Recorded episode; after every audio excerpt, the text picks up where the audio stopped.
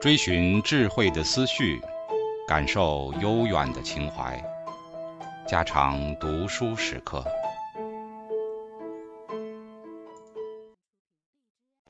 警告：慎入，非专业朗读，听后可能出现且不仅限于挺尸等严重不适，另切勿洗耳，以免污染水源。引发小猫、小狗中毒等严重生化事件。后代把亲代抚育转化为繁殖成效的能力，在肯定了子女和他们假定的父母的亲缘关系，或者否定这种关系之后，预测亲代抚育的下一个关键因素就是子女利用父母关怀的能力。更准确的说，选择会偏好这样一种心理机制。促使父母在投资发挥最大效用的时候，对子女加大投资。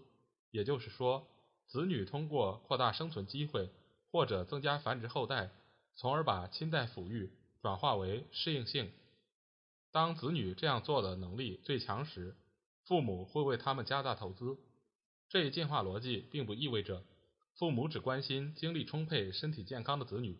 事实上，根据预测，在某些情况下，父母对于病患子女比对健康子女的投入还更多，这是因为每一份相同的投资更有利于前者而不是后者。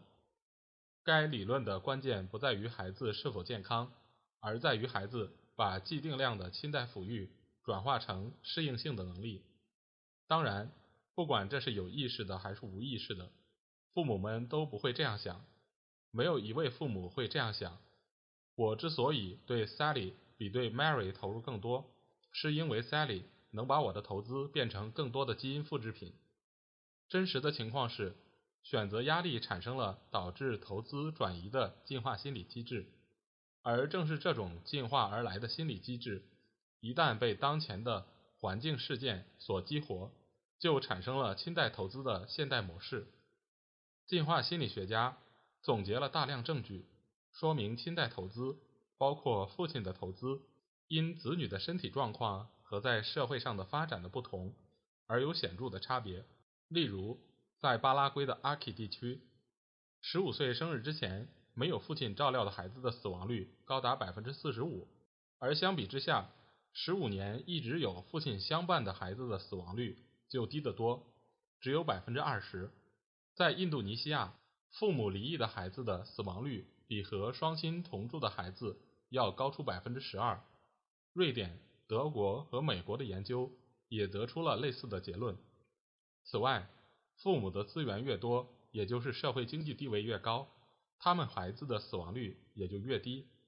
新代投资似乎还能影响子女在社会上的发展，不过两者间精确的因果关系还很难确立。新代投资可以用父母的收入。和他们与子女相处时间显示出来，较高水平的亲代投资和子女的学业技能、社会技巧和此后的社会经济地位存在着正相关。父亲的投资似乎有特别显著的效果，由于他们教育成就的不同而产生的差异是母亲投资的四倍。这可能是因为母亲的投资往往稳定在较高水平，而父亲的投资。更容易变化。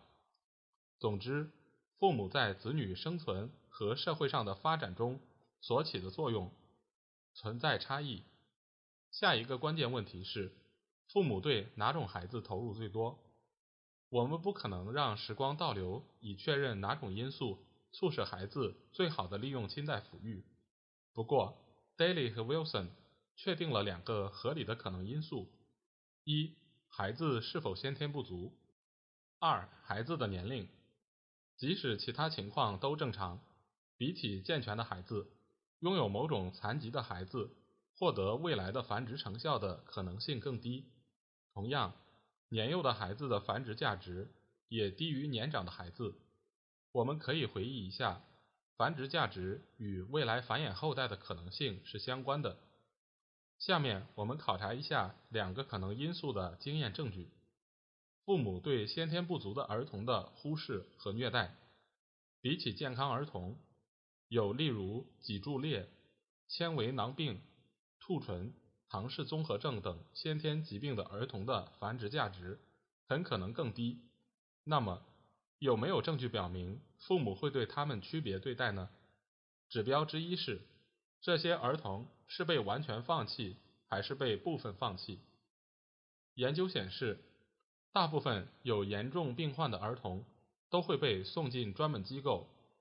一九七六年的人口普查发现，被送入专门机构的儿童中有超过一万六千名儿童，几乎占总数的百分之十二，根本没有被探访过。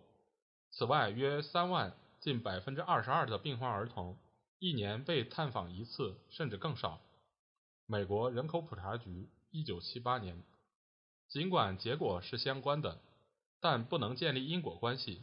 不过，这至少是和父母为病患儿童投资更少的假设是相一致的。那些没有被送进专门机构的或者被遗弃的病患儿童的情况如何呢？根据粗略估计，美国总人口中儿童被虐待和被忽视的比率约为百分之一点五。这可以作为一个基本比率。可与不同特征的儿童被虐的比率相比较。Daly 和 Wilson 从大量研究中总结出，先天不足的儿童被虐待的比率相当高。在这些研究中，有先天身体缺陷的儿童遭遇虐待的比率在百分之七点五到百分之六十，远远高于普通人群被虐待的基本比率。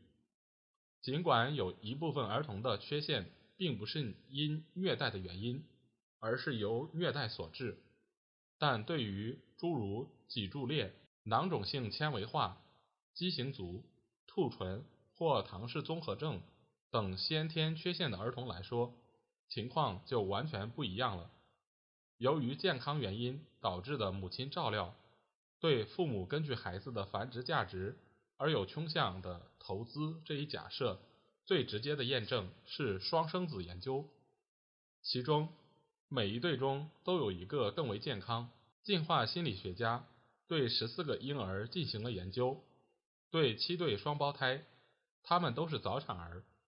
婴儿四个月大时，对孩子和母亲的互动进行了详细的行为观察。这些互动观察都是在父亲不在场且孩子清醒的情况下进行的。观察者们都受过超过一百小时的行为观察训练，包括大量的家庭母婴配对练习，行为记录积极的母亲行为，包括亲吻、搂抱、抚慰、谈话、玩耍和注视婴儿。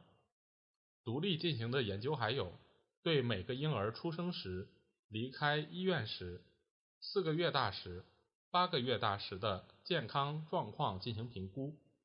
健康状况的检查包括医学的、神经的、体格的、认知的和发展水平的评估。接下来，实验验证了健康宝宝假设：孩子的健康状况将会影响积极的母亲行为的程度。当婴儿四个月大的时候，近一半的母亲把更多的积极的母亲行为。指向了更健康的婴儿，另一半则没有显示出这种偏向。然而，当婴儿八个月大的时候，每个母亲都对更健康的婴儿表现出了更多的积极的母亲行为，无一例外。总之，该双生子研究的结果支持了健康宝宝假设，表明母亲的确把更多积极的母亲行为指向繁殖价值更高的婴儿。当然，该假设还需要更多的大样本研究的支持。孩子的年龄、繁殖价值对未来繁殖的预期的可能性，从出生起到青春期一直在增加。这种增加的原因，主要是一部分儿童，特别是婴儿的死亡，导致较早年龄段的孩子的平均繁殖价值下降。例如，十四岁孩子的平均繁殖价值。比婴儿的要高，有的婴儿不能存活到十四岁。在婴儿死亡率极高的远古时期，从出生一直存活到十四岁，是一个充满艰险的路程。在此基础上，Daly 和 Wilson 提出了一个特殊的假设：孩子越年幼，父母杀死他的可能性就越高。但是，当谋杀者不是孩子的亲属时，上述与年龄相关的儿童谋杀模式就不会发生，因为非亲属不会和父母一样关注孩子的繁殖价值。和大部分其他主题一样，跨文化的证据也十分稀少。在文件中，十一种不同文化的人种志报告说，当子女的出生时间间隔太短，或者家庭人口过多，子女就可能被杀掉。报告中每一个例子都是新生儿被杀，没有一项是年长的孩子被处死。对该进化预测的更严格的验证。来自加拿大与年龄有关的儿童被亲生父母杀害的危险性的数据。研究结果表明，婴儿被亲生父母杀死的危险性要高于其他任何年龄组的孩子。从这一点来看，从出生到十七岁，儿童死亡的比率是逐渐下降的。死亡率下降的一种可能的解释是，随着年龄的增长。儿童越来越会保护自己，但这并不能解释数据，因为儿童被非亲属杀害的危险性显示出与此完全不同的模式。非亲属者与孩子的亲生父母不同，他们更容易杀害一岁的孩子，而不是婴儿。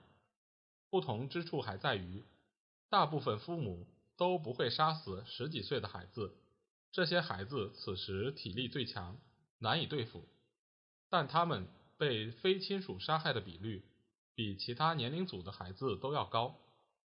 简言之，随着孩子年岁增长而升高的繁殖价值，解释了亲生父母很少杀死年长儿童的事实，而孩子增长的体力却无法解释这一事实。总之，与子女提高父母的繁殖成效相反的。两个指标：先天缺陷和年幼，预测了亲生父母杀害子女的事件。Daily 和 Wilson 还极力指出，他们并没有说虐待儿童或杀害儿童本身是一种适应器。准确地说，他们是用杀害儿童的事件来分析或检验父母情感。他们提出，父母较为偏爱那些最有可能把亲代投资转化成繁殖成效的孩子，而不会偏向于那些做不到这一点的孩子。他们用“偏心”这个词汇来形容父母情感的这种形式。根据 Daily 和 Wilson 的分析，杀害儿童代表了父母情感的一种极端的相对异常的负面表现形式。它本身并不是一种适应器。另一方面，强有力的证据表明，父母对健康儿童比对不健康儿童的投入要多。这说明自然选择促进父母形成对孩子的繁殖价值敏感的心理机制。对儿子的投资与对女儿的投资，身为儿子还是女儿，是可能影响儿童。把亲代抚育转化成繁殖成效的能力的另一个因素。当然，假定人口中的性别比率相等，平均而言，儿子和女儿应该拥有相同的繁殖成效。但是，他们身处的家庭条件可能使得儿子或女儿更有可能更好地利用亲代投资。这就是 Travers Villa 的假设的核心思想。当父母条件较好时，他们将生养更多的儿子，并为儿子投入更多，从而他们有机会生养一个在择偶竞争中十分成功的儿子。相反，根据该假设，如果父母的条件较差或者几乎没有资源可供投资，那么他们应该会为女儿投入更多。换一种说法，是否有好的条件更能影响男性的繁殖成效，而不是女性的繁殖成效。这样一来，我们可以期望，在一夫多妻的择偶系统中，条件好的父母会把投资偏向儿子，而条件差的父母则会把投资偏向女儿。不幸的是，研究表明，该假设并不适用于所有人类。一些研究中发现了该效应，例如一项研究显示，在社会的较高阶层，女婴比男婴更有可能被父母杀掉。这和先前的假设，假定杀婴是亲代投资的相反行为相一致。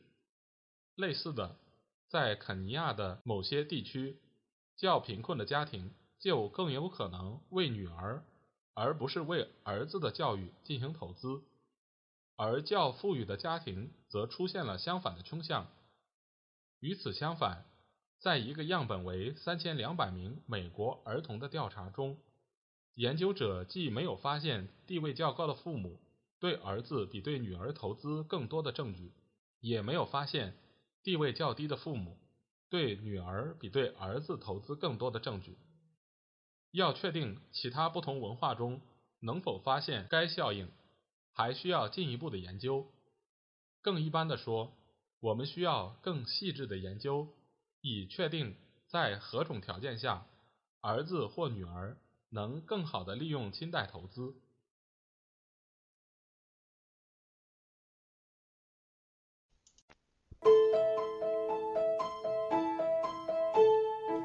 家常读书制作，感谢您的收听。